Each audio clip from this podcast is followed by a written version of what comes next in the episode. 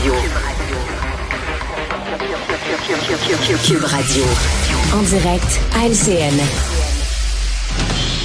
17h27, c'est notre duo politique du lundi. En ce jour, Mario Dumont et Paul Larocque qui sont, qui sont avec nous. Sujet du jour, messieurs, cette controverse sur la disposition de dérogation. Euh, Justin Trudeau qui veut un renvoi devant la Cour suprême, qui se défend d'attaquer le Québec, comme l'a dit M. Legault.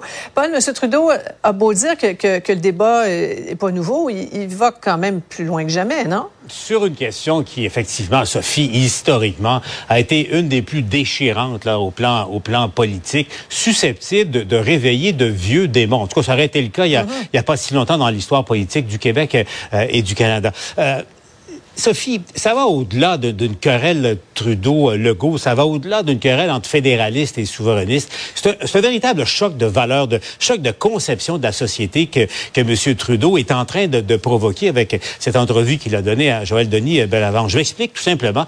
Le, les deux visions sont simples. M. Trudeau, euh, dans son esprit, euh, les droits individuels, la charte des droits et libertés doit dominer surtout. M. Legault dit lui ce qui au Québec, ce qui doit dominer, c'est la capacité du Québec euh, de protéger sa langue, sa culture, donc les pouvoirs de l'Assemblée nationale. Et voilà, le, le, le choc euh, se produit.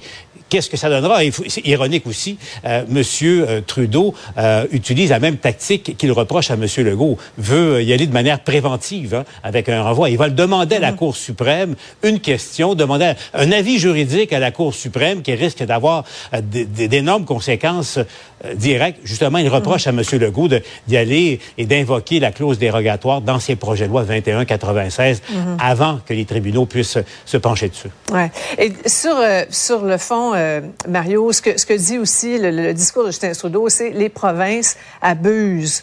Euh, alors, première question, est-ce que les provinces abusent effectivement? Parce qu'on a vu ce que Doug Ford a fait il n'y a pas très longtemps. Et pourquoi cette déclaration-là de M. Trudeau maintenant? Ben, euh, d'abord, politiquement, je pense que c'est une déclaration pour M. Trudeau. Lui est convaincu que dans sa clientèle, dans son monde, euh, c'est payant. Ça met vous remarquez qu'on n'a pas entendu Pierre Poliev sur ces questions là, de droit, d'immigration. Mm-hmm. Euh, Pierre Poliev a assez peur de se faire dépeindre comme le bonhomme 7 heures, là, qu'il reste caché dans son coin. Donc Justin Trudeau sait qu'il tient euh, sur cette question-là. Mais moi, ce que j'aime pas, M. Trudeau ne présente pas d'une façon correcte ce dossier-là. À la base, là, il dit toujours bon, les provinces, est-ce qu'elles abusent par rapport aux libertés fondamentales, par rapport aux libertés fondamentales, c'est le mot qui emploie les libertés fondamentales. Or, oui, il existe des libertés fondamentales, mais le dossier de la clause dérogatoire, c'est une recherche d'équilibre entre les libertés individuelles et les droits collectifs. depuis des décennies, on cherche, et à la même, pas juste ça, aussi, en même temps, une recherche d'équilibre, Paul l'a bien mentionné, entre le pouvoir des juges et le pouvoir du Parlement. Ouais. Donc, c'est toujours ça l'équilibre. Et donc, au fil des années, les parlements, l'Assemblée nationale, les parlements provinciaux ont eu ce pouvoir de dire non, non, c'est pas juste les droits individuels qui comptent, puis le gouvernement des juges qui décide tout en fonction des chartes. Déjà qu'il y en a beaucoup là, avec la Charte des droits et libertés du gouvernement des juges. Mais on dit malgré tout, en certaines circonstances, il peut y avoir une balance où le Parlement, les élus du peuple vont affirmer un droit collectif, par exemple le droit des Québécois de défendre leur langue. Alors M. Trudeau vient jouer là-dedans, mais sans le nommer en disant euh, ouais. euh, c'est les libertés fondamentales, on brime les libertés fondamentales. Ouais. Mais tu sais, M. Trudeau, euh, en au moins une matière, la santé publique pendant la pandémie, il a été prêt à contourner les libertés fondamentales au nom de quelque chose de plus grand, la santé publique public, ben pour certains, euh, la défense du français, c'est aussi quelque chose de plus grand. Et, et, et, pensons ouais. au siège d'Ottawa, euh, pas plus tard qu'à l'année ouais. dernière, ce qu'a euh, ce qu invoqué le, le, gouvernement fédéral. -hmm. Effectivement. En fait, une belle confrontation en vue. Et l'autre gros litige aussi, euh, vous avez vu ce dossier de, de, du collègue Alain, Alain Laforêt, rencontre avec la ministre de l'Immigration, Christine Fréchette, qui exprime le vœu du gouvernement Legault, le chemin Roxham Basta, on a entendu un petit peu plus tôt. Mm. Bon, on n'en veut plus, mais Paul, c'est pas si simple que ça. Là. Non, exactement. La, la ministre québécoise a beau dire Basta, c'est assez c'est terminé. Euh, un, c'est pas elle qui décide. Deux, les pouvoirs ne sont pas qu'au au niveau du gouvernement fédéral.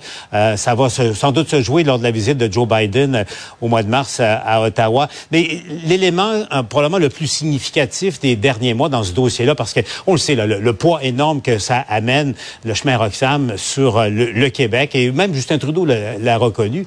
Ce qui, ce, qui, a changé, c'est que ce n'est plus un sens unique. Et on sait là, c'est en vertu d'une entente compliquée le, le, le, tiers pays sûr. Mais bref, il faut que les Américains changent les règles du jeu au niveau international. Et ce qui a changé, là, j'arrive à mon point, c'est que ce n'est plus un sens unique des États-Unis vers le Canada. Les Américains ont réalisé que là, il y a des migrants qui viennent directement au Canada et au Québec pour ensuite se rendre aux États-Unis. Et là, soudainement, comme par hasard, Sophie, c'est devenu un, problème important pour les Américains. Parier un 2 dollars que ça va être abordé de front euh, par Joe Biden au mois de mars. Ouais. Euh, Mario, comment on va régler dossier-là, à moyen terme?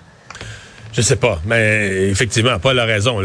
c'est un moment clé. Si c'est pas réglé, là, quand M. Biden repart du mhm. Canada en mars, si c'est pas réglé, euh, devenons pessimistes, ça se réglera pas de sitôt. C'est vraiment parce que mhm. quand il y a une rencontre internationale de cette importance-là, ça négocie en accéléré là, pour avoir des choses à annoncer. Donc, faut penser que d'ici la visite de M. Biden, il y a des négociations à accélérer.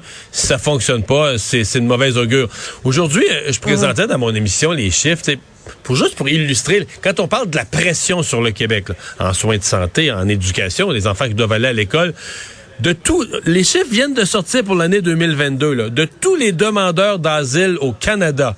Mm. En 2022, il y en a eu 63 000, là, 51 000 sont rentrés au Québec. Bon.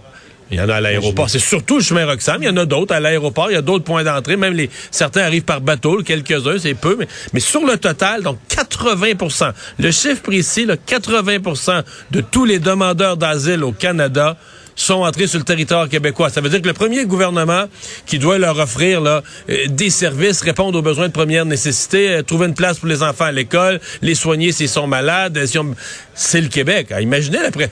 Le fédéral en rembourse une partie, il n'y a pas de doute, il y a des ententes de remboursement. Mais quand même, c'est une pression pour le Québec sur les services et tout ça. Là. Vous nous aidez à réfléchir, messieurs. Merci Mario. Merci Paul. Merci Sophie. Au revoir. Ah voilà, c'est ce qui conclut notre émission du jour. Gros merci d'avoir été des nôtres. Je vous donne rendez-vous demain 15h30.